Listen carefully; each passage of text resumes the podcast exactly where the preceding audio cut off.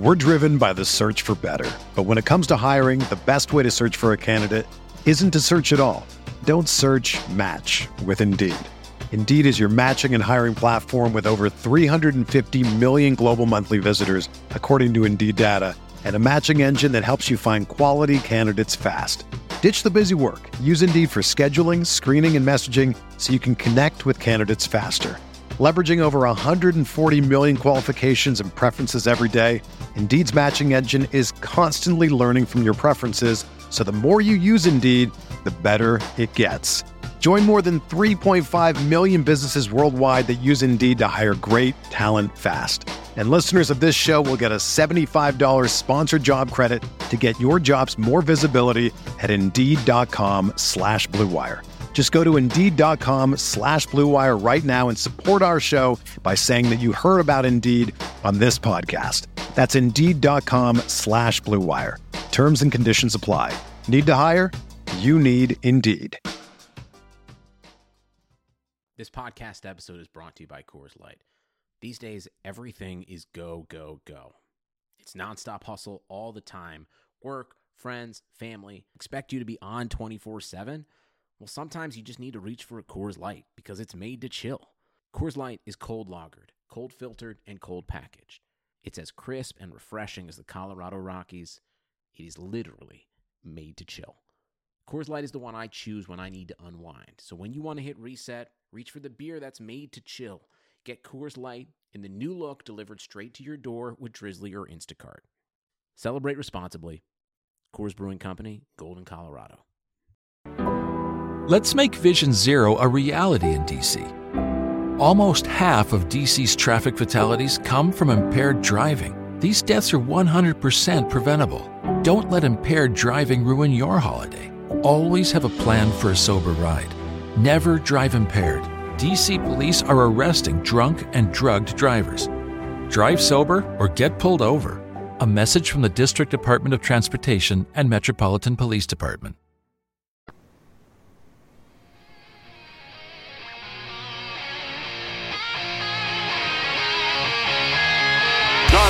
Van drops back, throws an arching pass upfield. Reggie Tom Fears gathers it in on a dead run and races all the way to score for Los Angeles.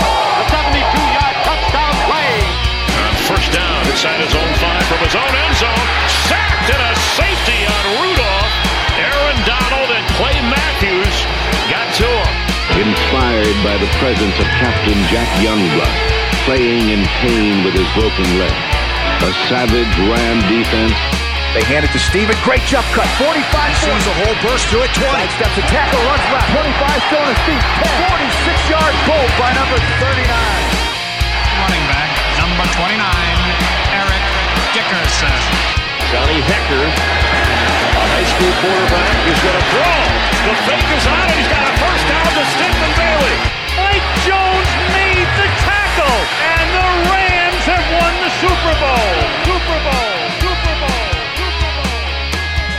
Rams Talk Radio with Derek Ciapala and Michael Stewart. Welcome to Rams Talk Radio. This is Derek Ciapala, my co-host, my partner in crime, former Los Angeles Rams defensive back Michael Stewart. It's not our usual post-game show. The Bunny Heads guys covered last night, so you don't have to feel all fall all you know what's what's the word um into trying to break down all the little things about it. Just want to talk about a win, a 24-10 win for the Rams over the Bears on Monday Night Football. Mike, how you doing? Hey man, I'm doing real good. Uh, DC, uh, looking forward to uh, this time to chat about our beloved Rams, and uh, yeah, I'm excited about it. It's getting it's getting wintry out here, so that's been neat to see a change in the weather. Define wintry in Bakersfield for me. I mean, I'm still. I haven't. I haven't Well, been a know, long time since I've been in the winter. It, out there in it California. starts dropping down in the 50s and the 40s at night. That's getting wintry for Bakersfield. Oh, s- oh my gosh! I'm in the 50s, low 50s in the day. We're gonna hit 25 degrees this weekend. And Oh no, oh, sir! So there goes all my flowers. Goodbye. Uh, time time for them to. My annuals are going to pass away this weekend. time for my grass to start going dormant. So, not not my favorite thing, man. We're the weird lawn care nerds in the world. my green green lawn. I don't know. Nothing yeah, to do with myself we'll there. the lows of the fifties. Lows in the fifties. Well, you, you got the, the the Midas touch. I'm sure your grass is going to have that nice winter rye on it or something to keep it green all winter. Well, you, well, the winter rye. I mean, that, that's just perennial rye, period. But I mean, it'll.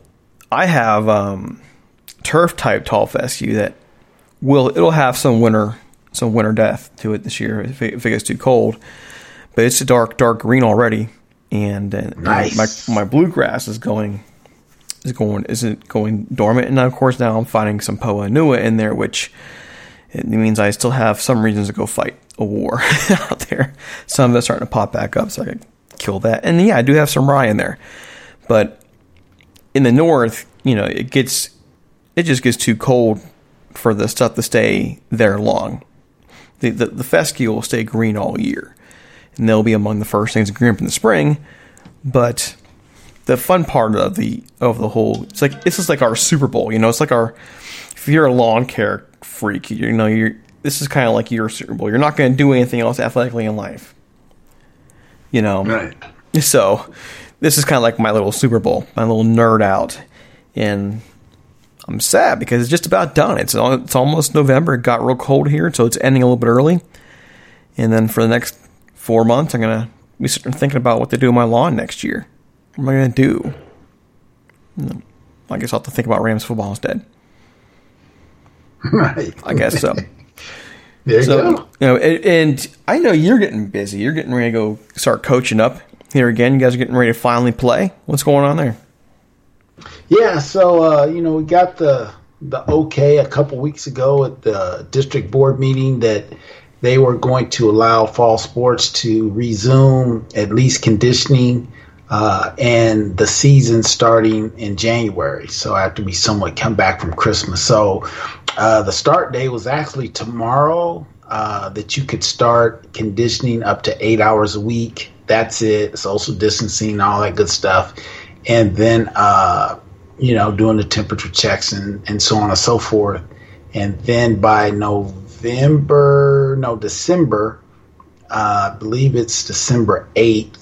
If everything is working, going, still staying numbers are low and things like that, we'd be able to actually get back to a more regular practice with the pads and all that good stuff. So uh, that being the case, if that if that works, actually December seventh, and then you know we'd have a number of weeks, and then our first scrimmage would be on December thirty first, and first game would be January eighth. So if everything stays on track, uh, again, we'll start on the second. You know, that should give us plenty of time to at least get in, you know, condition uh, for a season. Uh, I mean, personally, what do you think of the odds to be able to do it? Personally, at this point, I would say 50 50. But because of eventually you have to test guys, uh, but test being at least some numbers I've heard $180 per person, how are you going to do that? And then are you just going to do it once at the beginning, or how do you not stop or stop the spread if somebody has it because based just on temperature check and asking a question that's not going to say if you are symptomatic or not or you could be asymptomatic and pass the the virus on that way as well so that's why I just kind of leaning like it's still some unanswered questions on how we do it because as long as social distancing, how are you riding buses? Uh, are you going to allow fans in the stands? So we got some of those questions that still have to be answered. But I think just like anything else, California is waiting for CDC by way of the governor down to our local area uh, officials. So basically, same old, same old, pretty much. It's gonna, it's gonna be touch and go, and depending on what cases are looking like, you may have a season, you may not. You may and may not, because again, we play a couple teams from out of area, so that's another dilemma. What if a team in the Fresno area, stuff up there starts getting worse, or we got a couple games down south in the LA area? What if things down there get shut down or something like that? So it's just like today I saw Bethune Cookman decided they're not going to do sports this year because it just the risk they say to the players is just too high. It's not worth the risk. Uh, personally, I think that locally, because the district maybe felt like they were getting pressure from some certain parent groups or something, that they would just kind of give it a go and then allow the governor, governor, governor or the local CIF officials to shut things down. So I think it's their way to say, well, it's not us. We're going to kind of give you what you want, but we do know for a fact when you kind of open things up, like they're starting to do more, and supposedly these next uh, six to 12 weeks are supposed to be most critical and crucial, and you see numbers increasing, it would seem like we might want to hold off. But it is what it is. We're going to try to stay as safe and sound as possible. And, you know, I'm preferably, we do have a season because, you know, we got some some good seniors that this is kind of their year to shine. It, but, you know, anybody who had at least a semi functional brain knew come winter, you're going to see cases kick up. There was nothing we were yes. going to be able to do to avoid this, no matter what the politics say. It's a freaking virus that spreads between people pretty easily. I mean, we knew this was going to happen, so it kind of surprises me that um, a that California waited to do it in the middle of winter for you when it's warmer outside earlier. I doesn't I don't understand that. But two, I don't understand um, the planning behind it because it's like, well, you know, you got college colleges are going back to school. You don't think college kids are going to be more are more of a of a danger? You got, you know, of course the pros are doing it. So I know pros can test more, I get it, but it just seems like it makes more sense to me to have done it earlier, to have the season in a normal time instead of later. And now I know you're coaching in that, that's your job, so I can't really expect you, and should I expect you to, to really answer anything about that? I don't want you being critical of people you work for or the state you got to deal with. But it just seems to me that this wasn't the most, um, shall I say, this wasn't the smartest plan put together out there. Just want no, I mean that. I agree. I don't think that it's you know going against my employer or the state. You know, this is just a personal opinion, more or less based on from a parental standpoint. Uh, the the timing seems interesting, really, in the state in general. You know, in the summer things are locked down.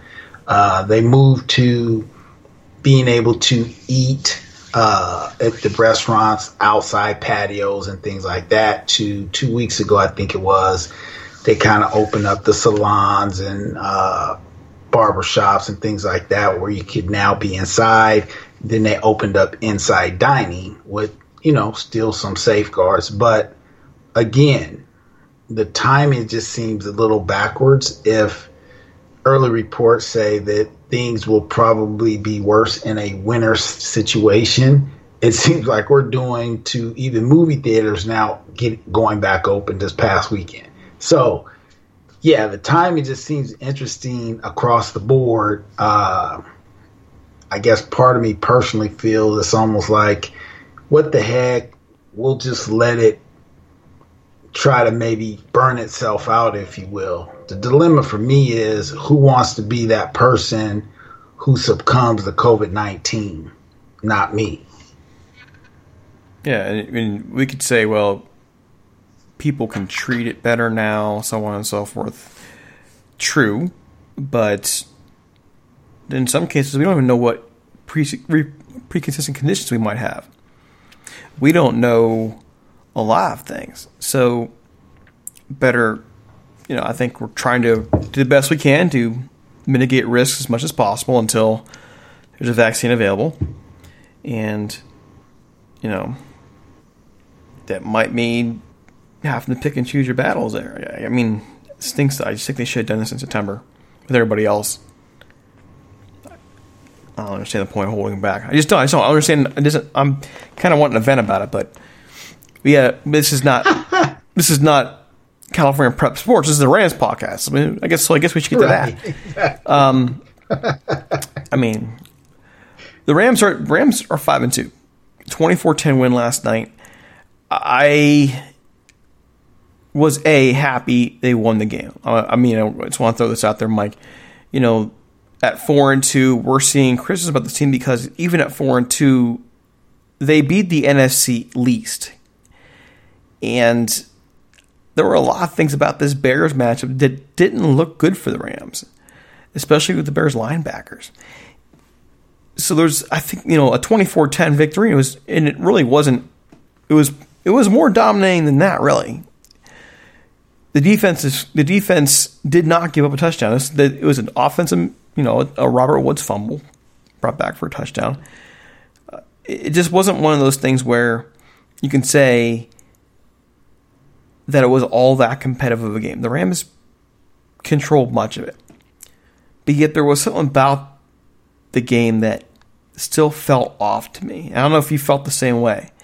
I don't know if it's because the Rams didn't try and put up 40 or if we're not seeing some of those great Jared Goff numbers like to see, or if we're still seeing some splits in the offense or even the occasional defensive mistake. I don't know what it is for me that I, am feeling like there's something missing, but it does seem like something's missing. I mean, again, great win, great win. The Rams, this is a pretty dominating performance. I guess I felt I walked away feeling like it could have been more dominating, and I have I have I'm, I'm debating myself by the way on this too. I have, a, I have two different point of views that I want to run past you. But one of those is they they could have made this game a this could have been like a 41-10 game, 37-10 game, you know, 38-10 game. Something even more dominant than it was. What do you think? Well, absolutely, absolutely. I, I, I think that you know I don't want to say fool's gold, but I'm going to use a little bit of fool's gold. You always have to be careful, you know, uh, when you say this is a great team, yada, yada, yada. That's not a great team. Oh, it's based on the schedule.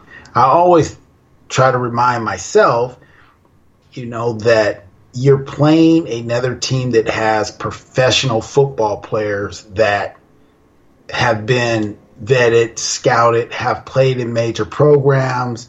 That's why it's always hard to say, well, they don't have an O line. They don't have a D line. They don't have, it's like, well, at the end of the day, whoever you may think is the worst team actually has quality players.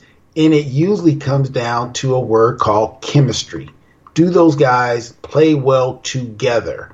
And so, having said that, I think the Rams just seem like they're in this kind of up and down, not real consistency, if you will. You know, it looks like, oh man, this it can be a great this, it can be a great that. And then with the changes last year, uh, and I go back to say, maybe again, this is going to be a mulligan year for most teams just because of this COVID 19 environment everybody's had to deal with. Yet, there are glimpses that we could do more and then we don't. And it's funny because a lot of our guys, you would say, well, they've gotten their con- con- contracts and salaries somewhat situated. Uh, and you would think like that would put people's minds at rest. But I think at the same time, while it's putting your mind at rest that, hey, I should be able to take care of my family's family's family's family, you're still now thinking about maybe the injury factor. And I'm telling you, as many injuries that have happened this year, even with our own squad, that's probably in the back of some of our guys' minds with the lack of fans and all those things. Saying all that to say, I absolutely agree. It would seem we would be able to consistently put up more points, especially when we catch a pretty good Bear team that seemed like they were having an off night. Well, I mean, eh, the Bears were five and one. There, and then they came in with some not so great wins, but the, their schedule had been getting tougher week by week. It's not like they were facing you know cream puffs the entire way through. They're they were they're a solid football team, and, and, they're at the very least they're well coached. They might not have all the personnel they wish they w- did have in certain positions, but they are well coached. And I think that that's that's a positive. It's a good win. That's a big win for them. The Rams have, I believe, I think I heard him say last night, the toughest remaining schedule in the league right now. They're going to Miami this weekend, and you cautioned me on this during the offseason. I thought Miami that game is going to be a walkover and I'm basing that off the the fact that they stunk, that they were coming in and they are rebuilding, that they're probably a year away from really competing. And this Miami team is playing a lot better than I think anybody thought. But you can you cautioned me just on the weather alone. Miami traditionally plays the Rams tough. So I'm looking at this now thinking, crap. this is not that's not an easy game. You know, we were th- we had this marked as a W a few weeks back even though you cautioned me that would be a tougher game, and now it's it's not so easy to a W. The Rams should win this game, sure, but you know we there were some injuries yesterday. There are some inconsistencies. Part of that comes from being a super young team. Part of it is uh, some things that I know we're going to want to talk about. And there's still a lot of really good things. The Rams found different ways to win yesterday offensively. They, you know, they, hey, you got your third string tight end coming in making plays with Tyler Higbee out. This is a team that has a lot of useful pieces, a lot of weapons. They just, I don't know what it is. They're not. The fanboy wants to say they're not as exciting. That's the fanboy. okay. The well, analyst fanboy too is going to agree with you. Yeah. The but the analyst part of it is saying there's just something that is off about them. There is something off about them. I mean, I, I look at Arizona, for example. In Arizona, they are a young team as well. They've drafted well. They've reloaded quickly. They have, you know, an exciting quarterback in Kyler Murray. And even when they lost a couple of games here recently, I knew they were going to be fine. They're going to turn this around. They're going to be a problem. And then they, you know, of course, they came back. They wiped out Dallas, which apparently everybody's doing now. I mean, I don't know why right. Dallas could have these problems against us, but and, and then they, they come back and they beat Seattle in overtime, five and two in playoff position. The whole division right now is in playoff position, just about. So, uh, you know, the Rams don't have to me that kind of that feel that they're going to be fine, which is weird because it's a team that's had three straight winning seasons. They're a team that has a lot of pieces. Something just feels off. And that shouldn't take away by the should, should not at all take away from the fact that the Rams were dominant for much of this game last night, and that defense is to me a, a better defense than last year, even with the pieces that aren't there anymore. But can that defense carry them when the offense isn't what we hope it would be? I don't know. What do you think? I mean, where would you go? Wow, that's a hot. That's a hot take. Uh, defense better than it was last year? Really, with Littleton and some of the other guys that well, like make I mean, plays? listen, I'm not talking about individuals. Individual talent to me still was a, that was a better team, but I'm talking about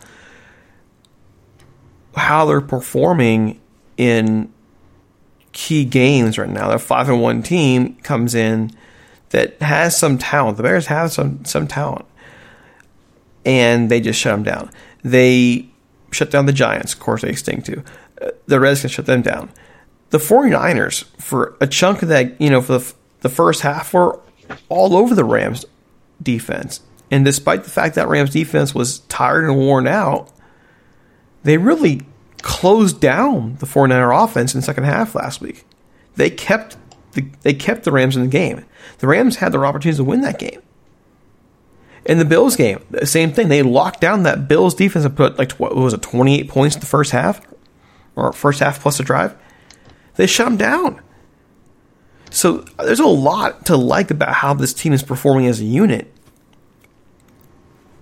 I mean, I don't see them getting run off the field the way they're performing like they did last year against Baltimore and Dallas. I don't see that happening. I'm not talking about talent. I'm just talking about how they're playing together as a unit. But tell me I'm wrong. I'm I'm I'm, fine being wrong. I'm okay with that. Yeah, I I I, uh, I wouldn't say that you're wrong. Uh, I I just think that I would like to see, and again, at the end of the day, you got new coaches, you got new schemes, you got new new things. It's going to take you got new players. It's going to take time for those things to get a little cemented and things like that. Typically, unless you are a seasoned team, uh, like we saw in the great dynasty years of you know, Buffalo's has some great defense. Phillies has some great defenses. You know, the Saints had some great defense back in the day. You know, even you could say the Niners had one one of the top defenses last year. Lost a lot of guys this year, but with the things that are happening with the changes, free agency, you just can't sometimes maintain that high level of just pressure. I mean, Baltimore has been able to do it. Pittsburgh was able to shut Derrick Henry down and have been known for their defensive prowess. So I just think we got new guys, new coaches, new mentality. It still takes time to gel, and it should naturally take a little more time when you haven't had the natural, uh, you know, off season and things like that. Right now is probably this once the season actually got going the most time these guys will probably have spent with each other. So hopefully that continues to build that momentum that will carry game plans into uh, a game and be effective as opposed to, you know, mental errors, things that are happening like that. So there's a lot that, that obviously, as you said last time, we can nitpick you know, ultimately you get it in the win column. That's good. Uh, I just think we both are feeling the same thing. Well, what happens when you really play solid teams? How do you fare against them? And then we're going to find that out. I mean, even in a team like Miami that is playing above its head, those teams, when the Rams tend to play down their opponents a lot of times instead of up. And so it'll be very interesting to see how they go to Miami. Like you mentioned, humidity, even in November. I didn't even know that really. So we have questions about Miami this week in our Miami preview. Um, and yet, I'm going to be honest. I I don't know many people who thought the Rams would be five and two at this point this year. We thought there's a chance they'd be zero and three after the first three games. We were really wrong. True. Many people were wrong. There were a lot. We weren't the only ones who said, you know what, this schedule in the beginning is not pretty. And no one expected Dallas and Philly to, to come out the way they did. And you know, we knew Buffalo would be tough. But I don't know many people because of that early schedule, especially thought the Rams would be five and two after seven games. I I didn't. I thought maybe four and three and I thought the back end of the schedule would be where they where they kind of made their move, made it run at the playoffs. And now with the Cardinals being better than we, than we knew they'd be better, we didn't know they'd be this much better. With Miami being better, all of a sudden, much of the schedule looks a lot tougher. New England looks easier. Of course, the Jets the Jets, but I mean, you still have a game against the 49ers, two against Seattle, two against Arizona. And those are coming soon too. You know, Arizona and Seattle are coming soon. This is not an easy schedule for them. They had some nice bounces though, but five and two, I'm surprised. I'm surprised in a good way, a good way, and that that's a great way to go. And, and that's, I guess, you know, if anybody thinks we're being kind of down on the team, I'm not. I mean, I'm just saying there was there's some good there. Another thing too, Mike, I was thinking about was and I saw somebody mention this on social media. Why would the Rams just sort of shut down the playbook and become really conservative in the second half, up twenty four to three? Why would they do that? And I know you maybe feel a little bit different than I do on this. I'm kind of waiting to see. Well, my thing is, yeah, I don't know. Certain coaches have an actual mindset of what is, I guess, casino rules, right? Things that are unwritten rules that which you try not to do to other teams, embarrass, so on and so forth. So maybe Coach McVay has a unique respect for Coach Nagy, and maybe they have a different relationship that, yeah, you know, we're not going to try to rub it in. The thing is, I take from the Bill Belichick tree is you better score as many points as you can because you just never know when your offense or defense hits a snag. You know, you're like the Seattle Seahawks, who clearly were dominating the Phoenix Cardinals up until basically, you know, I don't know, the last maybe 10 minutes of the game and end up losing in overtime. Was that an insult to Phoenix there? To the Arizona Cardinals? Well, I mean, that's right. Arizona. They've only been the Arizona Cardinals for like 20 years. I know, right? Which shows you, I don't know, ZTE's up. Uh, it's just funny. Yeah, that's right. Arizona Cardinals. Sorry about that. Uh, and my uncle and family live there, so yeah, how did I forget that? Anyway, slip of the tongue. But yeah, at the same time, you see these games where it looks like everybody has it in control, and then the next thing you know, you're losing by a field goal or you're losing in overtime because you somewhat took the gas off. The other flip side of it is maybe that's not what happened. Their defense made some changes and just kind of start shutting some things down, and we couldn't do what we did the first half. But nevertheless, uh, yeah, I'm sure I got a couple things I want to add with with that. Well, I mean, at this point, I'm I'm thinking the Rams I think to me it was more of a sign that they felt their defense had the game in control in terms of how they performed in shutting things down, being conservative in the second half. You know, if the defense is in control, which is work the clock, let them do what they do to the Bears offense, and not show teams more of our playbook, not give them more film. We're just going to just get us get, get out of here as fast as we can, try and keep people healthy. That's kind of how I saw. I saw more of a sign that they felt the defense had this thing wrapped up. But given the fact that we haven't seen really many great dominant Rams offensive performances this year, it's easy to then say maybe Coach you know McVay is getting too conservative.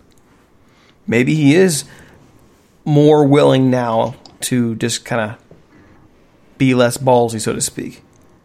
I don't know if I buy that, but I can see the argument.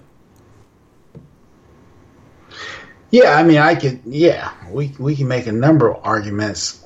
Uh, I I think, you know, and this is just something I'm observing.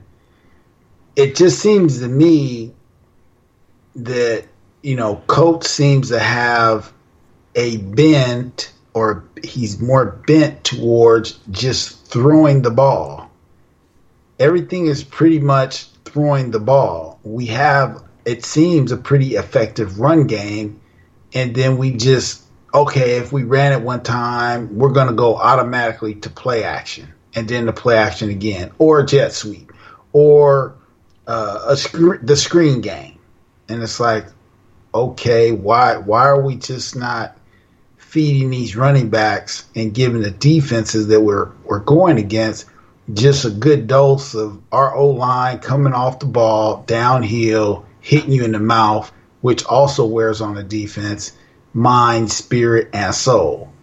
And once you start going to the, the pass game, incomplete pass, you're saving time uh, or giving the other team more time to catch up or do some other things. Because if you remember, the Bears drove down there. You know, you got the one interception from Taylor Rapp, and then another mm-hmm. time you had something else happen. So it wasn't like they weren't in position to actually score. So that's the thing that kind of concerns me as well. On the same token, they didn't.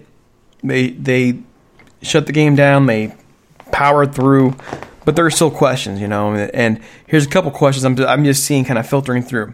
Cam Akers, where was he? Second straight game, no touches, and you just draft this guy in the second round. What's going on there with Cam Akers? That's a question that's on my mind, even though they didn't need him.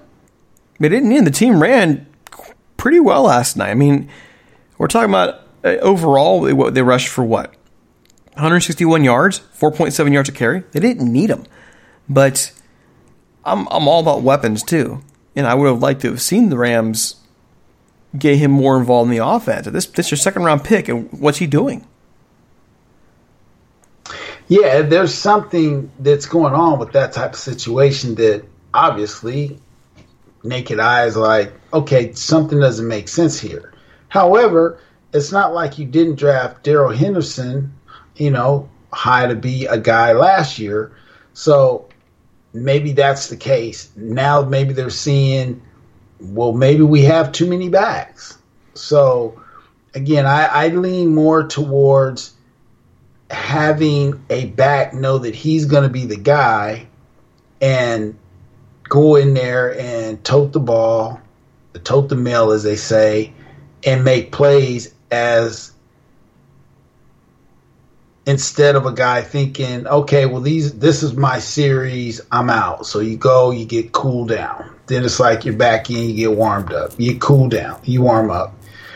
There's just a lot that goes on mentally that you really have to be dialed in when you're doing the switcheroo.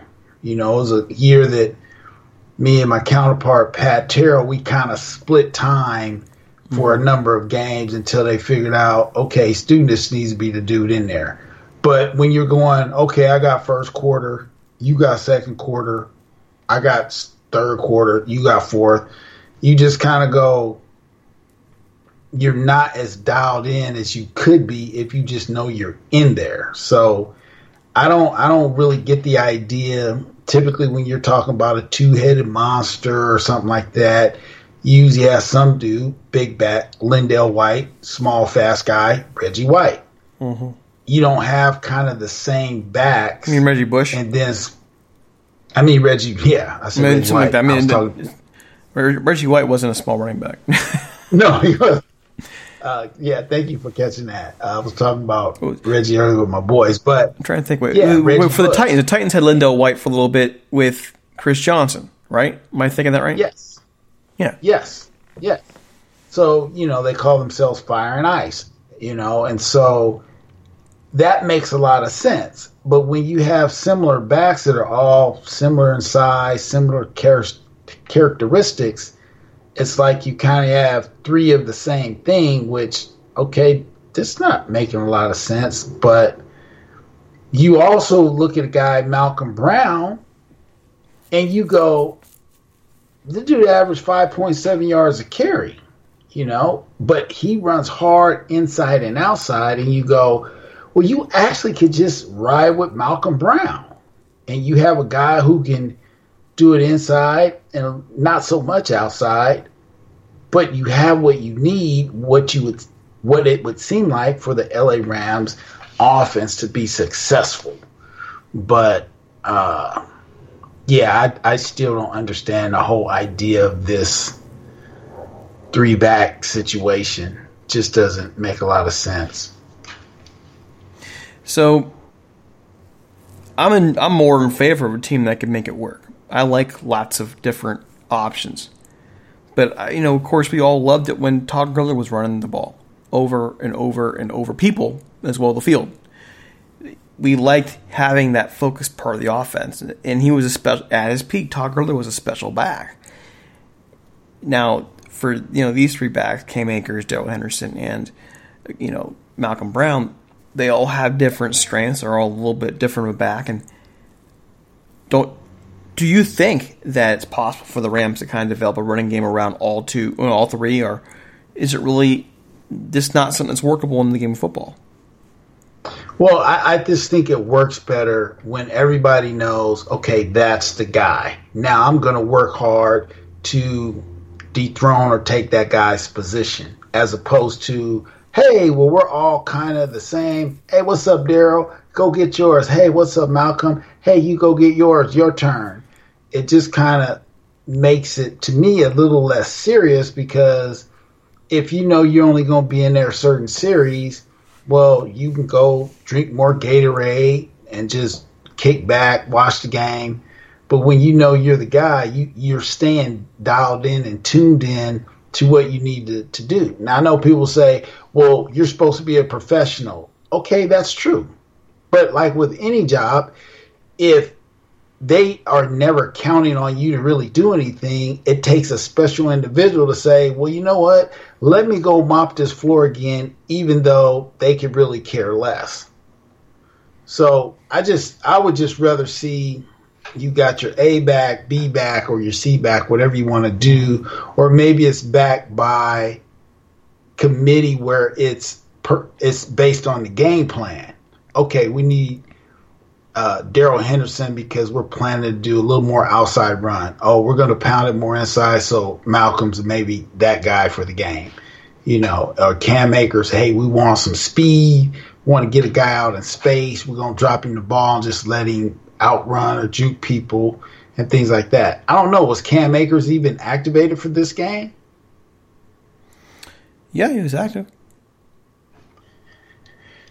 Yeah. Exactly. So, uh, but I, you know, the, the thing that we haven't talked about, If you go back to last year when Darrell Henderson barely got any touches.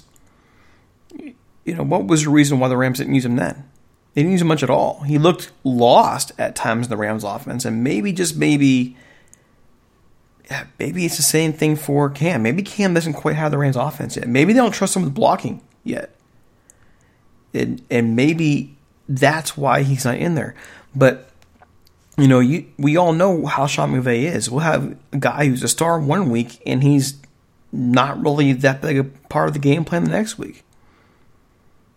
That's the, that's the question mark I would have though, especially because of this. You know, this is a team that's missing pass rushers. They need pass rushers. We all know that. They're they got they got Chicago four times last night, but we knew going into this game that, especially talking with two different Bears podcast teams, that the Bears' offensive line had issues. I'm thinking overall, the Rams haven't even a pass rusher, and there were pass rushers available in the second round, and they went after Cam Akers. I know this is armchair quarterbacking here, but when you've got two capable backs in Darrell Henderson and in Malcolm Brown, isn't that a luxury compared to your linebacking core having issues, and just basically overall needing more pass rushers. This was a draft that had pass rushers, and the Rams didn't go after that pass rusher. They're relying on it. They relying on linebackers that were basically on the bench. Guys are developing. It's just that's on the top of my head. That's what I'm thinking about. And of course, again, I'm, I'm playing armchair quarterback, Mike. I'm totally playing Archer quarterback. I could be missing something completely in what the Rams are thinking. But what are you thinking about that? I mean, did that cross your mind at all?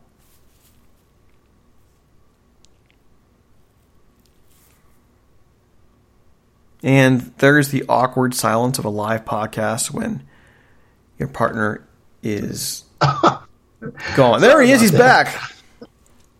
Oh man, me and these buttons today, man. It's been all day with these buttons. But the thing is, I was saying, uh, we talked a lot about this in the pre-draft and and leading up to the draft. What is the Rams' actual strategy? And then we kind of talked about, well, I guess we'll see it unfold based on who they drafted. So again, you have changes in coaches, which means, well, we're going to change philosophy to a degree but if you don't have the certain players to work with the style of defense you want to play, you then have to go back and figure out, well, this is who we have here. what can we do to be effective on defense? That being the case, that's why you have all these changes when a guy like a Wade Phillips, who's been around, seen it all, would be able to easily adapt the roster to a scheme that could be most effective. Again, these guys, yeah, maybe they've coached in the league and things like that, but it's a little bit different when you're really trying to run the entire defense, uh, come up with the, the calls, the the schemes week in and week out, and then trying to teach that to what are predominantly new guys in the NFL. So you put all those things together, it doesn't make for a recipe for huge success.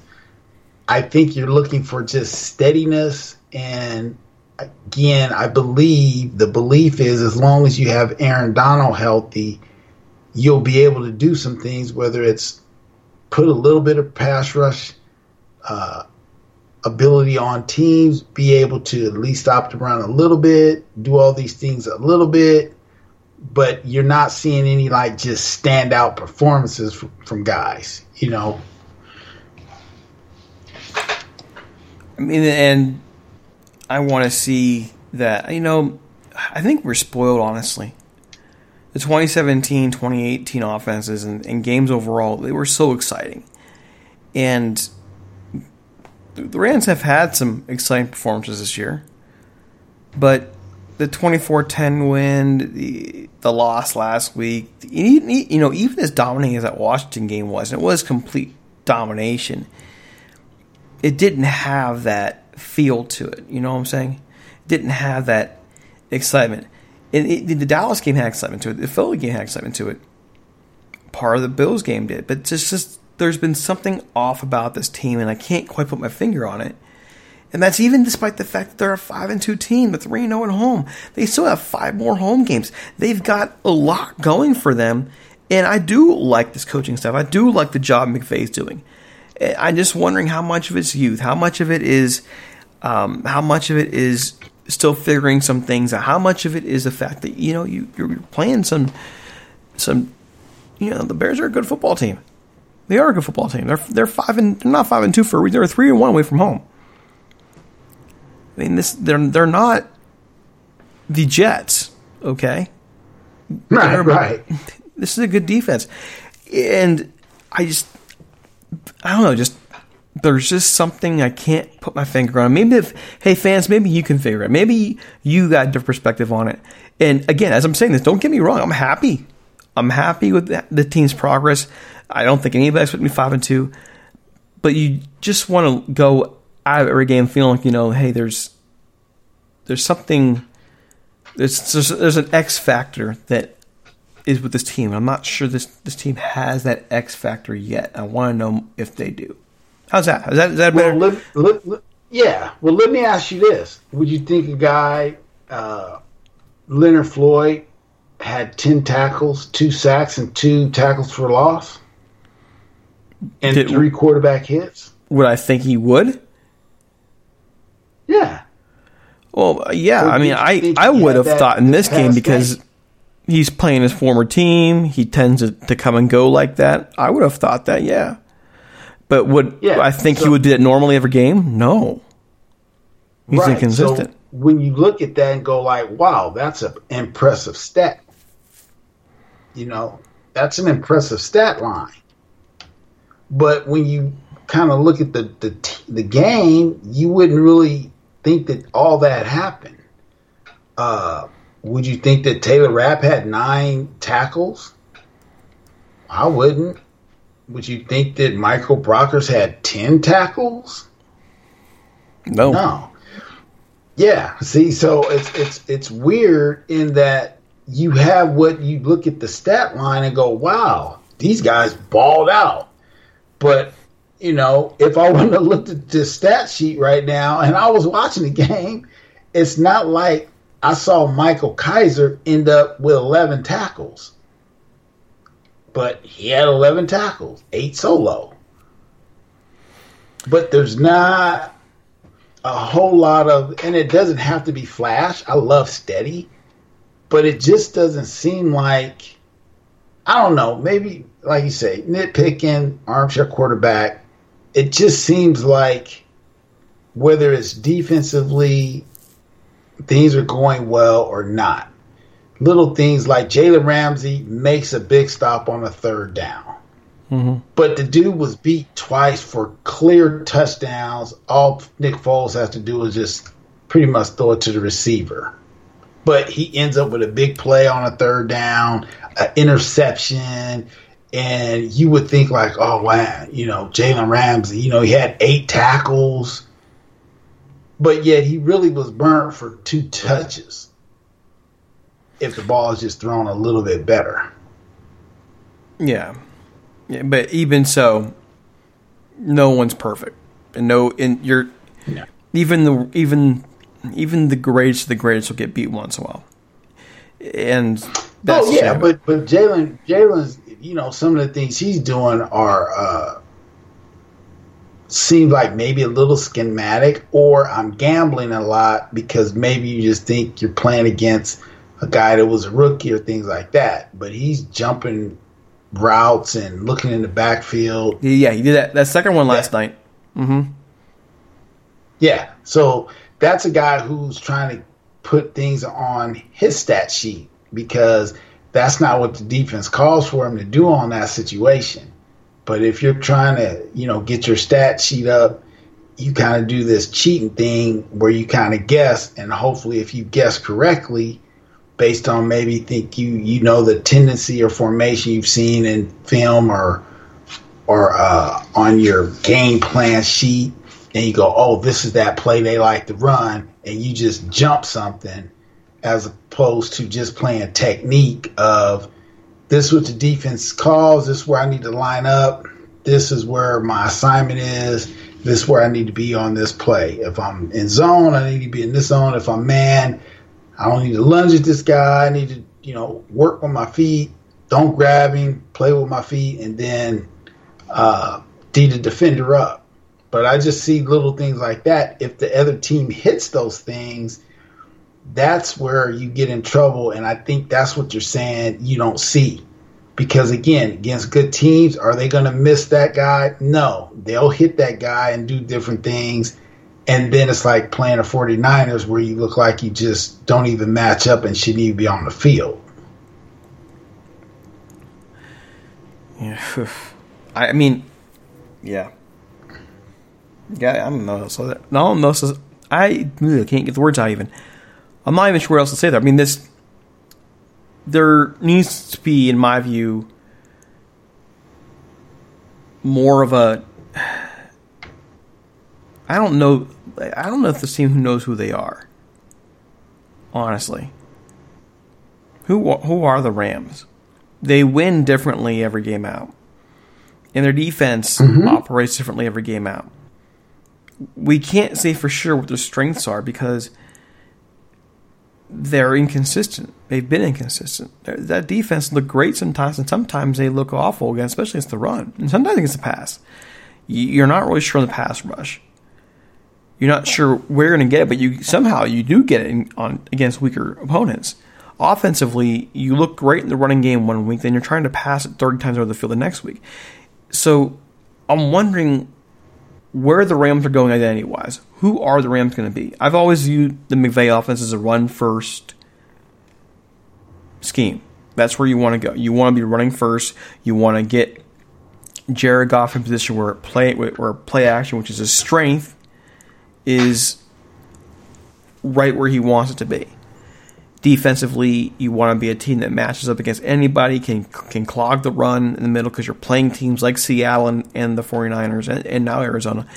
And you want to be able to cover wide, which is why you went and got Ramsey to begin. You wanted that shutdown corner, to give your inside more freedom. You got two really great safeties as well. And that's another thing too. Safeties. Terrell Burgess was having his best game of the year last night. And unfortunately, the news is today that he's broken his ankle. He's out for the year. He's out for the year.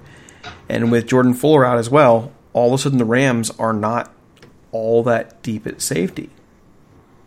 Although you mentioned a name that's familiar to you. you want to go ahead and talk about that name a little bit? Yeah. Which no. one is that? Uh, you tell me, Mr. Hughes.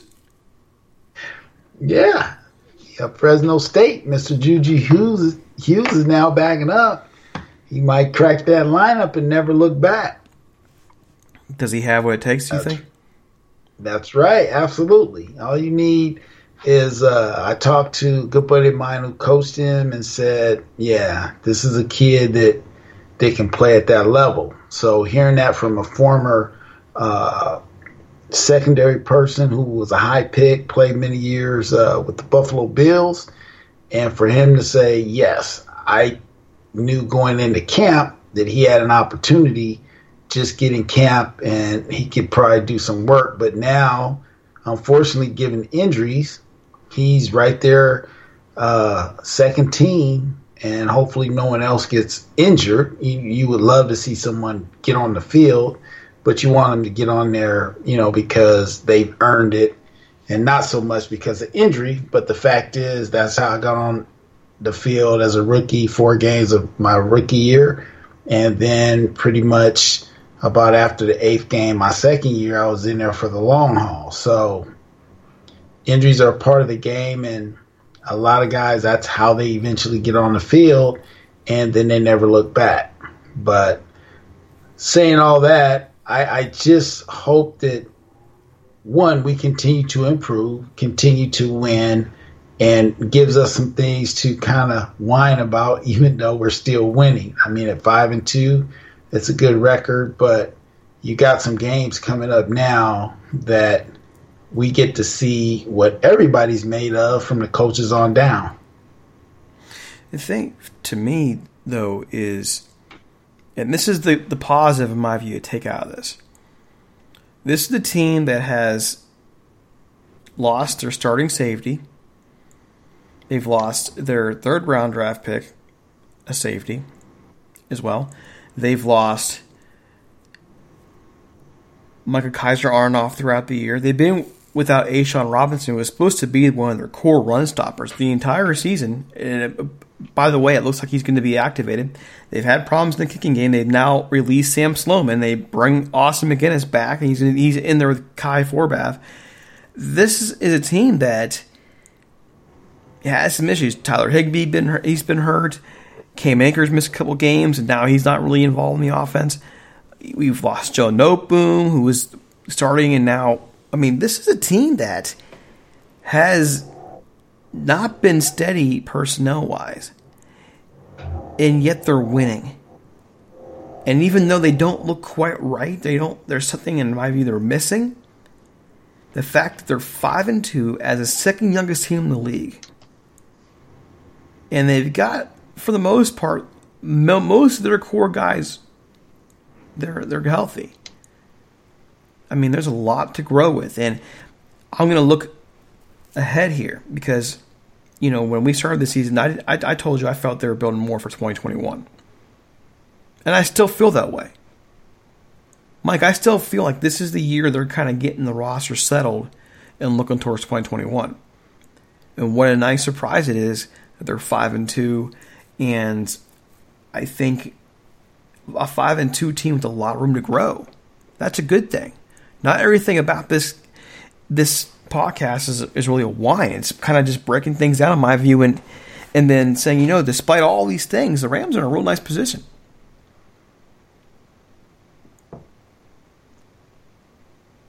Yeah, I mean, I, I agree that they are in a great position, giving again, my my pre preseason a testament to or testament to that they would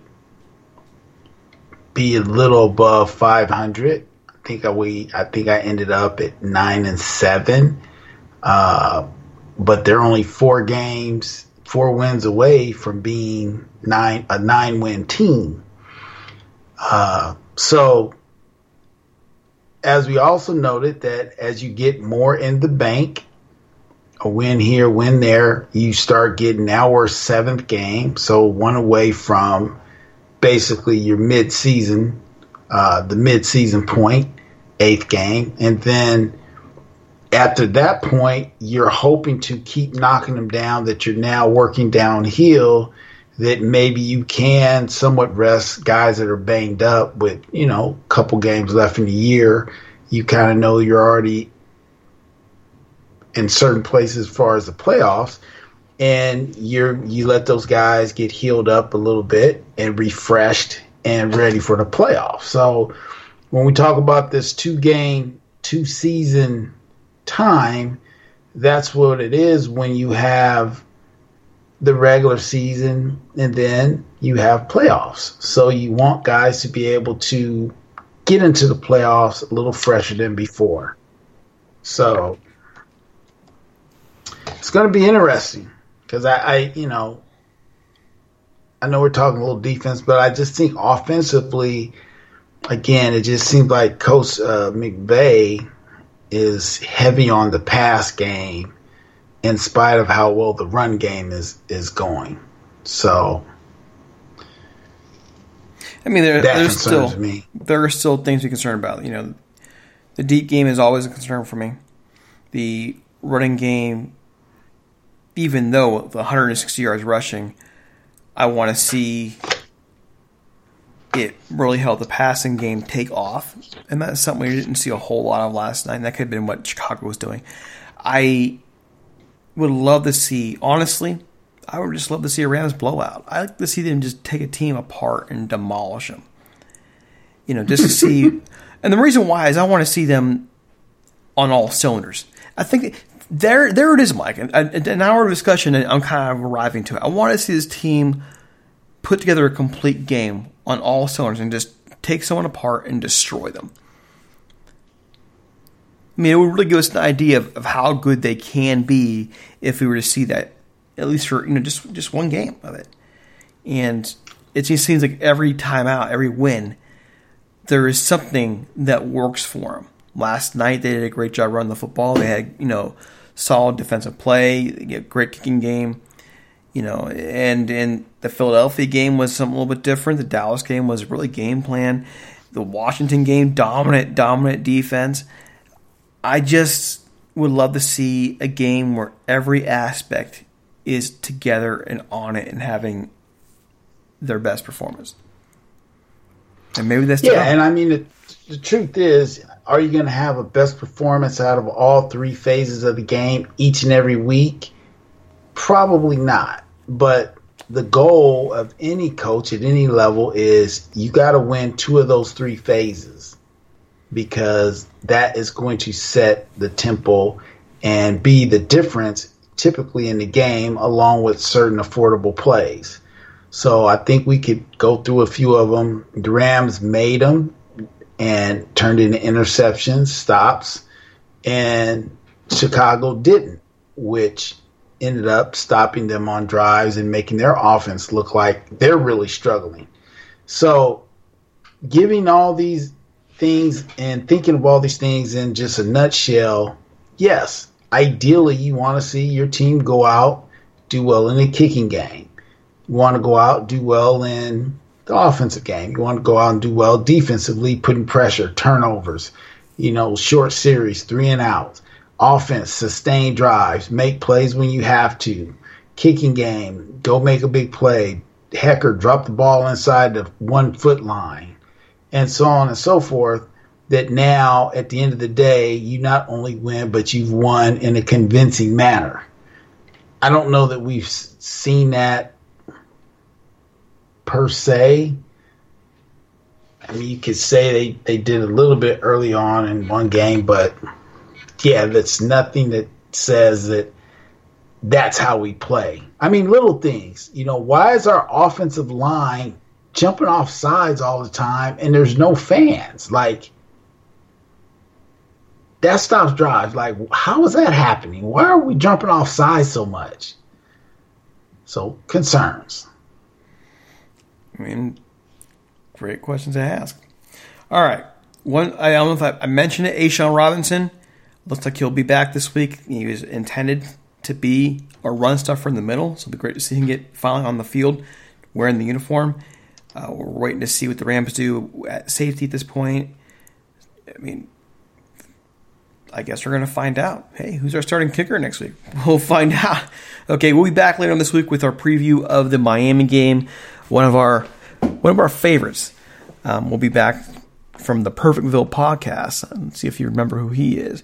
In the meantime, you can follow Mike on Twitter at one twenty three. Hopefully, he'll remember to you know take his mute off for you. You can follow him also through the papers now as his Bakersfield drillers get ready to take the field sooner, hopefully, rather than later.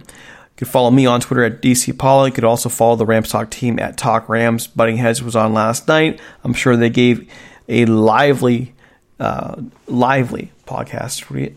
And in the meantime, we're out of here. Take care. Have we're out of here.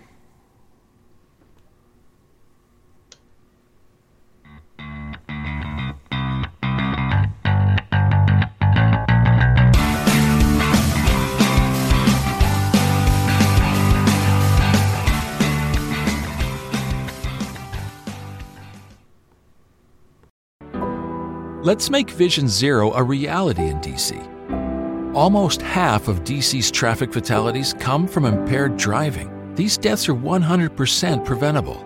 Don't let impaired driving ruin your holiday. Always have a plan for a sober ride. Never drive impaired. DC police are arresting drunk and drugged drivers. Drive sober or get pulled over. A message from the District Department of Transportation and Metropolitan Police Department.